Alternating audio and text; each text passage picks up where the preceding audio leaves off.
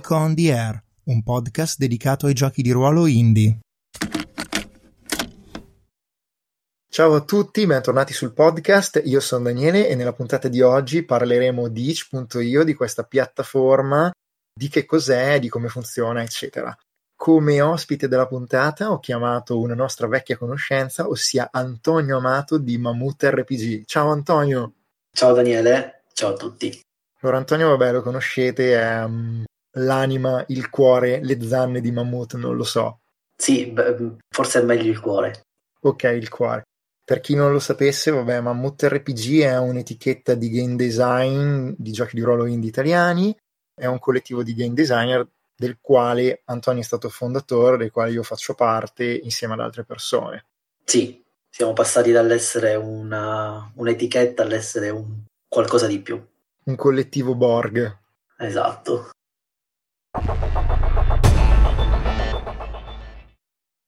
Ok, allora, scherzi a parte, ci eravamo detti di fare una puntata prima o poi nella quale avremmo parlato di itch.io, scritto itch.io, che è una piattaforma che io sappia è nata, anzi sicuramente è nata per uh, i creatori di videogiochi, quindi game designer di giochi digitali, e che è presto, nel giro di un paio di anni, diventata una casa anche per i game designer di giochi di ruolo o giochi analogici in generale, e quindi anche nostra.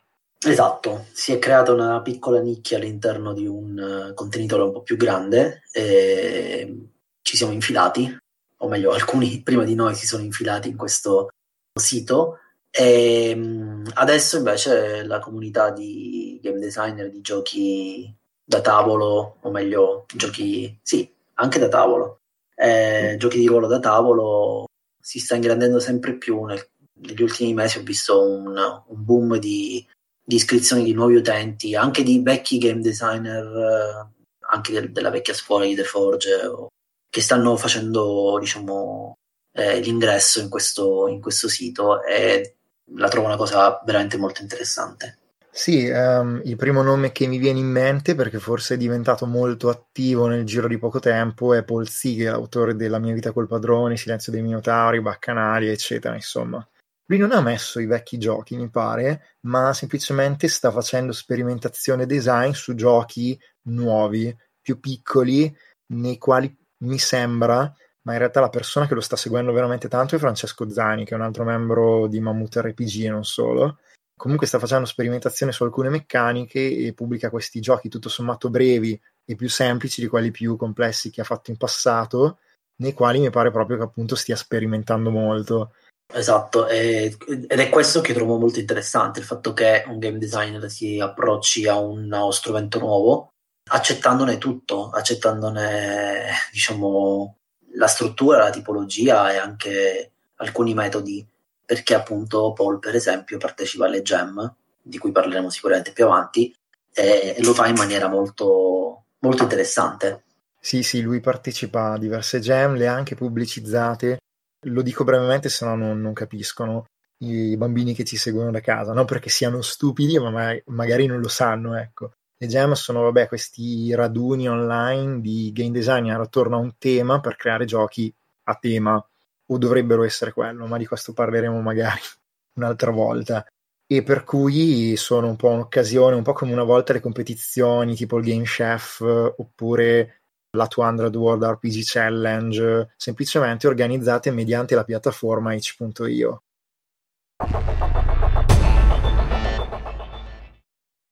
Una cosa che mi premeva in qualche modo chiarire, perché secondo me non è chiara, cioè purtroppo il podcast è un bel mezzo per comunicare, ma ha il limite di non essere visuale. Cioè, secondo me la gente non capisce bene che cosa aspettarsi. Cioè, basta, basta andare su www.itch.io, però cioè, questa interfaccia come si pone di fatto? Mi piacerebbe insomma approfondirlo un minimo, farlo capire.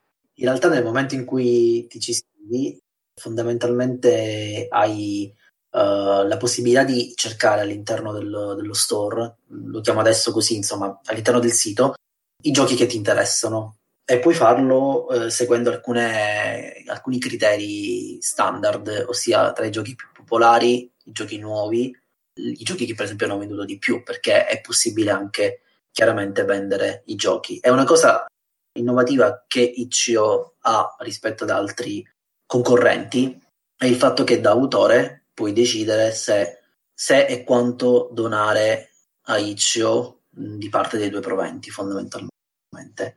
Mentre altri concorrenti utilizzano fondamentalmente, scelgono di impostare una percentuale sul, sul guadagno del, dell'autore, Itch invece demanda proprio all'autore tutto, cioè dice scegli tu cosa e quanto tenere in tasca e quanto donare eh, a noi.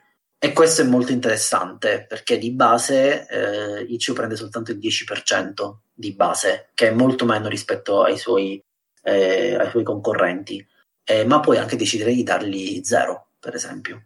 Ma a parte questi che sono magari dei ragionamenti da un punto di vista autoriale e vabbè, sono interessanti fino a un certo punto, la cosa secondo me molto interessante eh, sono i criteri con cui puoi cercare all'interno del sito, perché per esempio puoi fare una ricerca sulla base dei giochi popolari, ma anche sui giochi popolari pubblicati in lingua italiana, per esempio. Sì.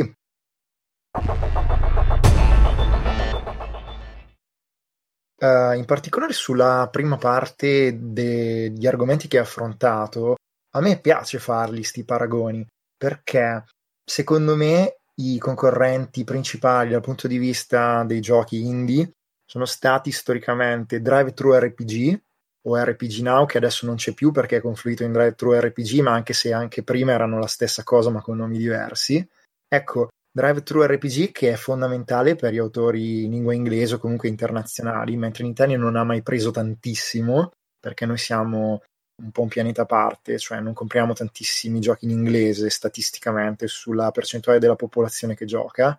Beh, lì Drive-thru RPG che di fatto ha una sorta di monopolio, potremmo dire quasi così, o aveva, da agli autori il 70% se pubblicano in esclusiva su DriveThruRPG, vuol dire che non puoi usare nessun altro negozio digitale e il 65% se pubblica anche in altri negozi, compreso anche il tuo sito con la vendita diretta via email con il pagamento su PayPal come si faceva nei primi anni 2000 per dire. Dato che tu sei un democristiano e questa cosa non la dirai, la dico io, è un furto. È un furto bello e buono, secondo me a me fa schifissimo altro che democristiano. Loro se lo possono permettere perché um, decidono loro. Oltretutto loro in passato, a volte a ragione, a volte meno a ragione, hanno deciso che alcune cose non le tenevano più sul loro negozio e quindi le hanno tolto dall'oggi al domani. E questa cosa ovviamente, ovviamente lo può fare anche Itch, nel senso non sono accettati contenuti di un certo tipo, discriminatori tipicamente, neonazisti, cose di questo genere.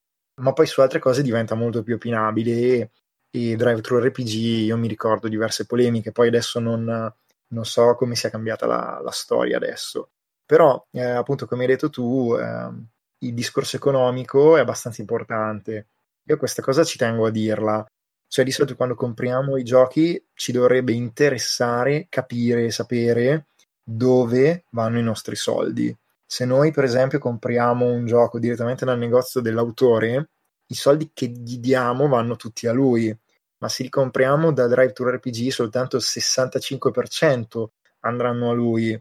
Se li compriamo su itch.io tendenzialmente il 90%, perché come hai detto tu prima, lui ti propone di dargli il 10%. In realtà tu lo puoi abbassare o lo puoi anche alzare per cui sei libero, eh, siccome è una startup e indipendente, ti lascia questa libertà e sta alla tua etica poi dargli il giusto secondo le tue tasche.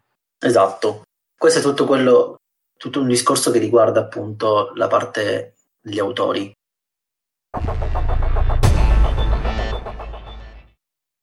Però quello che mi interessava anche sottolineare in questa puntata che abbiamo dedicato a Ichio è come arrivare ai giochi che ci interessano su Itch, perché al netto di tutto Itch è nata appunto come, come un sito per eh, principalmente videogiochi di vario genere, si trova veramente di tutto, da videogiochi per Windows, Mac, piuttosto che altri sistemi, piuttosto che Android o iOS, Linux. Si trovano anche videogiochi fatti appositamente per il browser, quindi anche molto interessante come cosa. Ci sono anche diversi videogiochi molto carini. Ma detto questo, secondo me la cosa molto interessante per noi è quella dei giochi fisici. Lui li chiama così, cioè a differenza dei games, che sarebbero i videogiochi, i physical games sono i giochi, diciamo, di carta e penna, ecco. Quelli analogici. Lui chiama games i videogiochi, cioè i giochi digitali, e chiama physical games i giochi analogici, cioè quelli analogici. Ehm, quindi sia giochi da tavolo, sia giochi di ruolo, sia giochi di ruolo dal vivo che si giocano, hanno una trasmissione di tipo manualistica, potremmo dire, sia essa cartacea, cioè un manuale tipo libro, sia essa un video o un audio che ti spiegano come giocare. Ma poi in realtà eh, c'è da dire che è possibile vendere anche altre cose, fumetti, libri, eccetera. Sì, sì, sì, si passa alle colonne sonore piuttosto che appunto ai fumetti o, o ai libri. Però quello che dobbiamo fare noi nel momento in cui entriamo sul sito e presumibilmente ci si presenta la pagina dei top games, quindi i videogiochi con i risultati migliori. Semplicemente cliccando su games andiamo su physical games e accediamo esattamente ai giochi che ci interessano e qui ci, ci si apre un mondo fondamentalmente perché si trovano una serie di giochi dai so, vado proprio te li leggo così come li sto vedendo eh roba da 5 euro, roba gratis, roba in pay what you want, so, sostanzialmente decidi tu quanto donare all'autore, può anche essere 0, 0 dollari, piuttosto che 10, 25, 25 dollari sì anche in alcuni casi. Si possono organizzare del, degli sconti, c'è una scontistica che può andare anche a periodi per esempio. E, insomma, secondo me c'è parecchia roba sul sito, anche piuttosto interessante.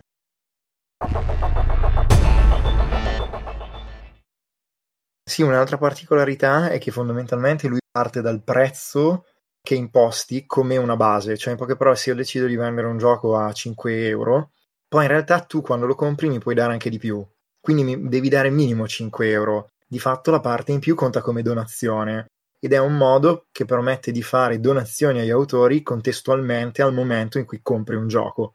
Esatto, è sostanzialmente sì, è un pay what you want, diciamo, veramente esteso, cioè non è soltanto quello che decide l'autore, ma è anche nel momento in cui tu appunto dici ok, sono 10 dollari, ma te ne voglio dare 15 perché veramente il gioco mi è piaciuto molto, mi interessa particolarmente, ti voglio sostenere, quindi butto giù quei 5 dollari in più. Sì, l'altra cosa carina, sempre da questo punto di vista, è che lo puoi comprare più volte, di fatto facendo donazioni ma puoi anche fare una cosa del genere che tu lo compri più volte come regalo. Quindi magari dici: Ah, questo gioco mi è piaciuto, la prima volta l'ho pagato 5 euro, questa volta lo voglio pagare o 5 o 10, ma lo regalo a un mio amico. Per cui a lui arriva l'email con la chiave d'accesso al gioco.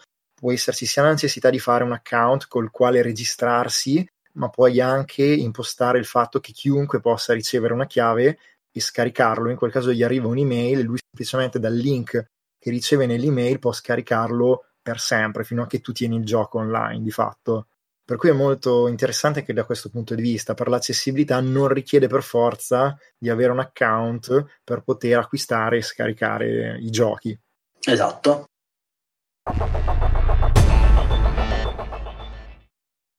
Sai, ci sarebbe un argomento che mi piacerebbe affrontare, che è fondamentalmente un po' come l'abbiamo scoperto, perché non l'abbiamo detto, ma l'abbiamo scoperto anche noi, cioè adesso è un po' che lo usiamo, ma all'inizio è stata un po' una, un'esplorazione.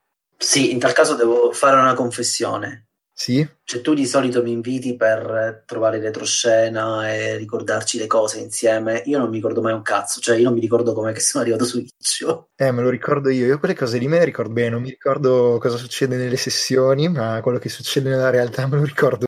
Allora, fondamentalmente avevano cominciato a circolare alcuni autori americani su Google Plus, c'era ancora Google Plus, quindi era prima di aprile dell'anno scorso, ma era già tipo il 2017, anche il 2016 forse, e alcuni cominciavano a muovere i primi passi postando giochi fisici laddove era chiaro che la piattaforma allora aveva aperto questa possibilità ma non supportava tantissimo, quindi di fatto ha supportato nel corso degli ultimi tre anni i giochi fisici, i giochi analogici come li chiamiamo noi. E allora io lì incuriosito avevo cominciato a darci un'occhiata, perché allora in realtà andava per la maggiore un'altra piattaforma, o meglio altre due per gli indie, Una è Gumroad, che ti permette anche di vendere giochi fisici, tant'è che la usa per esempio Giovanni Nicolucci, che è un altro autore indie italiano, e ci vende sia giochi digitali che giochi fisici. Ma per dire, su Gumroad vendono anche case editrici italiane come Space Orange 42. Tutta la parte di vendita online la gestisce tramite Gumroad. L'altra cosa è che ho, per esempio, ho degli amici che vendono fatti e loro vendono su Gumroad. L'altra piattaforma allora che andava per la maggiore era Payip, però Payip noi la provammo e tu in particolare rilevammo che aveva diverse, diversi problemi. Non ultimo e non trascurabile il fatto che desse spesso errori di pagamento, nel senso che non riuscivi a pagare.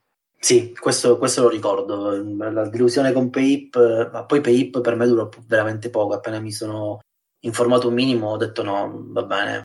Forse è stato in quell'occasione che poi abbiamo cominciato a valutare Itch.io.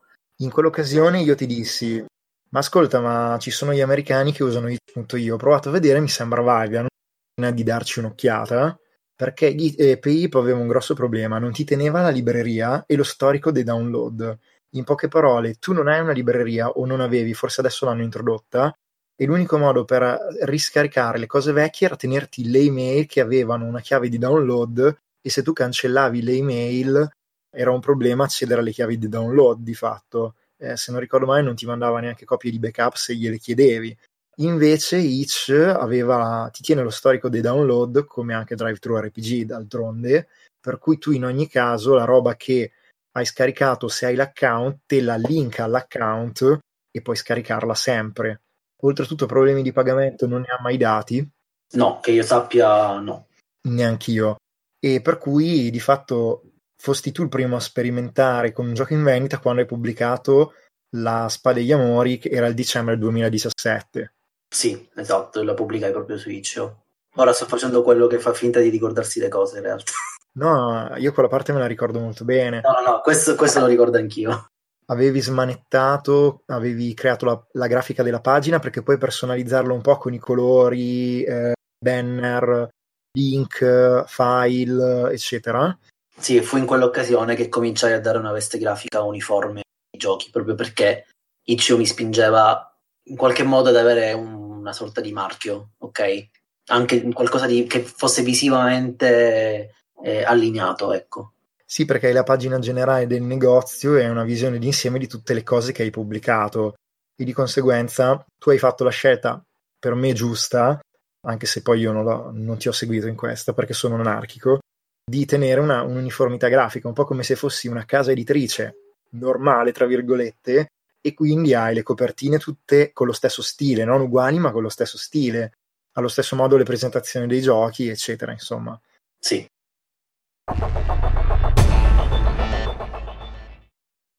questa è una delle cose, a mio avviso, per le quali Iccio dovrebbe essere, diciamo, dovrebbe avere una statua in ogni, in ogni stanzetta di, dei, dei game designer sparsi per il mondo. Perché non è soltanto questo, ma fondamentalmente ti spinge a utilizzare uno strumento in maniera regolare e in maniera anche virtuosa e questo delle copertine adesso è, è, un esempio che sto facendo, cioè è forse la cosa meno incisiva, ecco. Però se pensiamo soltanto alla possibilità di avere una sorta di forum all'interno del sito, per cui nella sezione community praticamente c'è un forum a tutti gli effetti, con varie sezioni, per chi è nato nello, negli anni Ottanta, insomma, è una cosa in cui ci divertiamo molto volentieri perché siamo abituati a scrivere con molta calma e a far passare del tempo tra, tra un messaggio e l'altro, a differenza di Telegram e altra roba. Ma per esempio anche tutto il sistema dei devlog, quindi fondamentalmente di utilizzare il tuo gioco come se fosse appunto un software e quindi nel momento in cui rilasci una nuova versione puoi scrivere qualche riga di commento, anche più di una riga chiaramente, dove spieghi che cosa è cambiato, che cosa hai fatto. Insomma, in quel modo tieni aggiornate le persone che sono interessate al tuo gioco o che lo hanno comprato o che comunque lo semplicemente, stanno semplicemente seguendo perché sono in attesa di comprarlo. E questa è una cosa terribilmente virtuosa perché ti spinge ad essere uh, sistemato, organizzato e in qualche modo a, uh, ad avere anche un design, anche una struttura di design e, una, e un percorso di design coerente. E sì, questa è una cosa che secondo me è importantissima, cioè proprio da quando tu cominci a dire adesso io mi sono iscritto su Switch, eh, sto scrivendo questo gioco e voglio svilupparlo pubblicamente, proprio tu crei, aggiungi un nuovo progetto e lui ti guida, no? ti dice dagli il titolo, dai una breve descrizione, metti la copertina, ti dice anche ovviamente le dimensioni, poi ti dice qui c'è la descrizione, qui metti le tag del gioco, qui di se è un gioco fisico, qui di... Eh, poi dopo vabbè ci sono i meta tag, sotto che licenza lo rilasci, qual è la sua data di pubblicazione? Magari questo gioco l'avevo scritto nel 2013 come mi è successo di recente per Pandora Unboxed, per cui lì ho messo la data di pubblicazione originale e così via, no? Ti chiede la lingua, ti chiede per quanti giocatori, ti chiede quanto dura la sessione media, per cui se è un gioco come, eh, non lo so, Fate, tu magari nella sessione metti 3-4 ore, ma poi giochi più sessioni, ovviamente. Sono tutte informazioni che praticamente poi servono al database di CO per fornirti dei risultati sulla base delle ricerche che tu stai facendo. Sì, assolutamente, che è quello che ti permette, come hai detto tu all'inizio, di poter operare una selezione molto capillare su quello che stai cercando. Per cui, per esempio, noi come game designer indie italiani siamo una comunità, quanti saremo? Una decina, una quindicina al massimo di utenti. Più o meno. Per caso abbiamo una categoria che identifica proprio noi, perché è Physical Games in lingua italiana. E per cui non è che l'abbiamo creata noi, semplicemente c'è nel sistema. Se tu vai su Physical Games in lingua italiana, di tutti i giochi che abbiamo scritto noi. L'altra cosa che volevo dire, che hai già accennato tu, è proprio che questo ti consente di gestire la pagina del tuo gioco un po' come un software e quindi versionamenti, aggiornamenti sui cambiamenti che hai fatto, cultura di gioco, quindi se vai a una convention lo puoi gestire anche come un blog perché poi dopo posti quello che è successo, cosa hai fatto, eccetera, insomma. E poi eh, puoi fare post, diciamo, di tipo più tecnico nei quali spieghi come stai sviluppando il gioco. Oppure puoi eh, magari pubblichi un play aid, un, un ausilio di gioco, e poi fai un aggiornamento nel quale spieghi a che cosa serve. E come dicevi tu, è il sistema che ti aiuta a fare questo sviluppo virtuoso, perché appena aggiungi qualcosa, lui ti dice: Ma per caso non è che vuoi scrivere un devlog, cioè un diario di sviluppo, nel quale spieghi che cosa stai facendo? Per cui sei in qualche modo portato a farlo. E questo, se un utente iscritto pigia sul tasto follow, perché adesso il sito è ancora tutto in inglese, anche se lo stanno traducendo, ti segue praticamente riceve le notifiche di queste cose che fai, un po' come se fosse un social, e può andare a vedere, può commentare, può interagire con te, farti domande e farti vedere anche il suo coinvolgimento nel progetto, per cui approvare, disapprovare, chiedere, eccetera. Sì.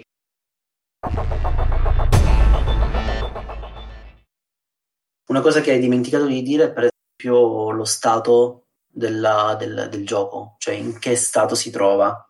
Con stato se si tratta di un gioco che è stato pubblicato, quindi il progetto è completo, ma potrebbe ricevere magari degli aggiornamenti più in là. Se si tratta di un progetto che invece è in sviluppo, cioè in sviluppo veramente, come dire, costante, oppure puoi anche mettere in pausa lo sviluppo di un gioco e segnalare che non ci stai lavorando in quel periodo e quindi diciamo di non aspettarsi nulla di nessun aggiornamento diciamo nel, nel breve periodo Puoi anche cancellare e dire no, io il gioco lo lascio, però segnalo che lo sviluppo ha ricevuto uno stop, no? In qualche modo, quindi sei, sei, sei fermo con, con, con, il game design su, quel, su quello specifico gioco. E puoi anche dire, per esempio, pubblicare una singola idea, anche poche pagine, anche semplicemente una idea di un gioco, e dire si tratta di un prototipo, cioè non so bene quale sarà il destino di questo, di questo progetto, però intanto lo sto pubblicando. Chiaro che poi, poi sta a te decidere effettivamente come comportarti a livello di pagamenti per ogni stato del progetto. Per esempio, se si tratta di un prototipo, difficilmente io lo metterei con un prezzo. Magari se proprio voglio lo metto in pay what you want, ecco, non di più. Però lì entriamo in, una, in un discorso che c'entra, cioè c'entra molto con l'etica degli autori. Sì, ci vorrebbe una puntata a parte sull'etica degli autori, probabilmente la faremo. Eh beh, se vuoi sentirmi, diciamo, imprecare, sì. Ok, allora la, la demanderemo un'altra puntata perché è una cosa che ovviamente mi interessa. E si chiamerà Commissario Rex, come pensai. Esatto, Commissario Rex. No, la cosa bella è proprio questa, Ditch. Tutte queste cose messe assieme consentono di rilasciare per esempio giochi in accesso anticipato come fanno alcuni sviluppatori di videogiochi anche lì ovviamente ci sono quelli etici e non etici e poi chi segue anche i videogiochi lo saprà meglio di me però io per esempio posso dire sto sviluppando questo gioco lo voglio finire lo metto come prototipo e poi magari il prototipo non è a pagamento. Poi comincio, comincio a svilupparlo mi arrivano i primi riscontri lo metto in, in sviluppo. A quel punto magari comincio a metterlo in pay what you want oppure lo metto a un prezzo minimo. E poi mentre continuo a svilupparlo lo finisco poi magari lo metto in rilasciato e lì metto il prezzo fisso. Oppure semplicemente posso anche regalarlo sono affari miei però il discorso è che posso gestire completamente tutte le fasi del progetto e segnalare a chi mi segue che cosa ottiene e a che condizioni anche economiche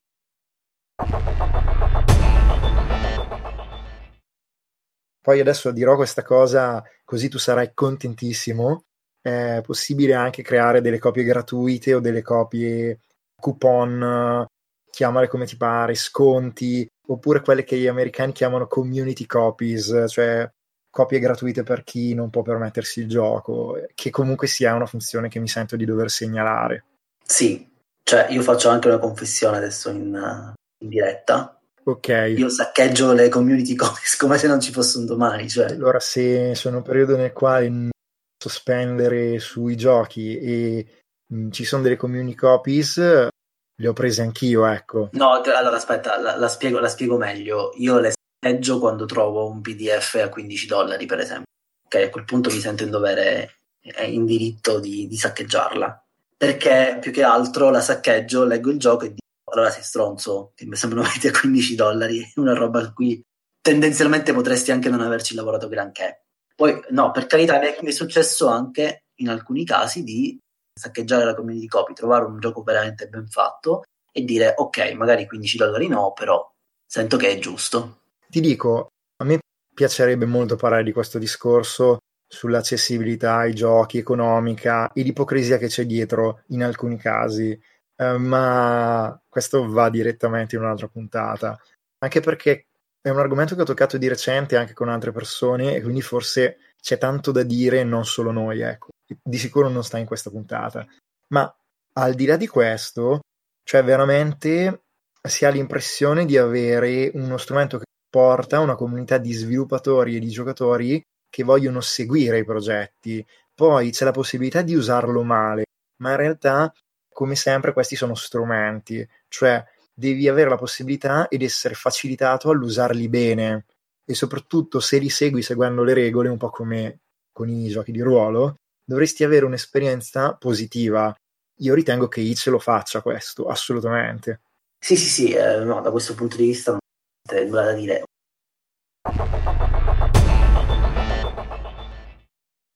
Un'altra cosa che volevo appunto di eh, terminare tutta la parte che riguarda le possibilità che Itch.io offre è il discorso delle gem, per esempio, perché come dicevamo prima sono diciamo, una sorta di momento per convogliare le idee di diversi designer su un tema piuttosto che su una meccanica.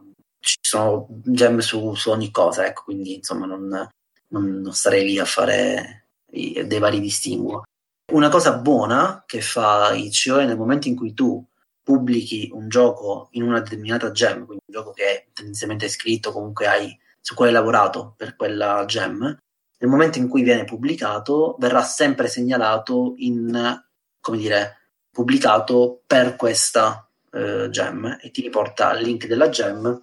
Riceve un marchio che ti ricorda che è stato pubblicato in quella gem e se la gem prevede commenti e valutazioni puoi andare alla pagina del gioco nella gem e puoi vedere i commenti e le valutazioni che il gioco ha ricevuto in quella gem.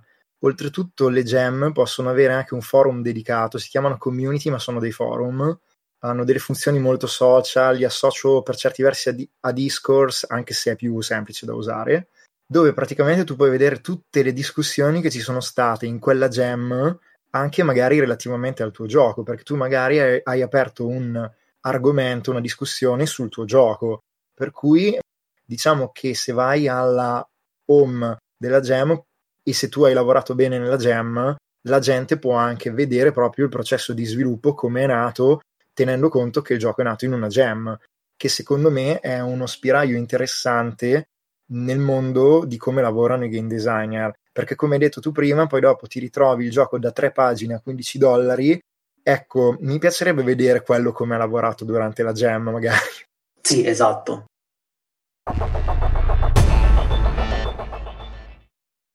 Il discorso è proprio questo, insomma, cioè è grande trasparenza e condivisione e per quello che sto vedendo io negli ultimi mesi, ma anche nell'ultimo anno, forse anche di più, però nell'ultimo anno di sicuro, credo che almeno noi italiani, perché un po' ci conosciamo tutti, eccetera, ci stiamo muovendo abbastanza bene, cioè stiamo usando la piattaforma in maniera che io ritengo etica e che ritengo positiva perché ci porta a creare contenuti di qualità e in maniera non da prendere in giro le persone che in qualche modo ci stanno dando la fiducia di seguirci. Sì, considera che mh, almeno per la collezione che abbiamo noi di giochi italiani pubblicati appunto indie italiani, chiamiamoli così, eh, siamo a una cinquantina di titoli, che non sono per niente pochi. Sì, questo forse vale la pena di dirlo. Praticamente ci siamo federati informalmente, abbiamo creato una raccolta, si possono creare le raccolte e queste raccolte sono di proprietà di un utente, ma in realtà puoi invitare altri utenti che diventano amministratori della raccolta. E abbiamo creato la raccolta dei game designer indie italiani su itch.io, poi magari la metto nelle note dell'episodio. Come dicevi tu, appunto, siamo una cinquantina di titoli. Nella raccolta, però, fate attenzione che ci sono i giochi prodotti dai game designer italiani quindi in realtà sono in più lingue, di solito italiano o inglese, perché quello che conta in quella raccolta è che il game designer sia un game designer indie italiano. Di comprovata fede. Sì, di comprovata fede si fa per dire. È, diciamo uno che fa parte del nostro ambiente, frequenta insomma le convention italiane, va alle varie iniziative sui giochi di ruolo, eccetera, insomma, cioè uno che partecipa alla vita della comunità. Poi di gente esclusa non ne abbiamo avuta, ecco. Anzi, spesso e volentieri mi accorgo che pubblicano nuovi giochi ma non li aggiungono alla raccolta. Allora, se mi arriva una notifica, la prima cosa che faccio è controllare se l'hanno aggiunta e aggiungerglieli io. Sì, esatto. Ma ovviamente il fatto che ci sia la possibilità di farlo tutti è proprio dovuto al fatto di autoamministrare la raccolta, in modo tale che sia sempre aggiornata.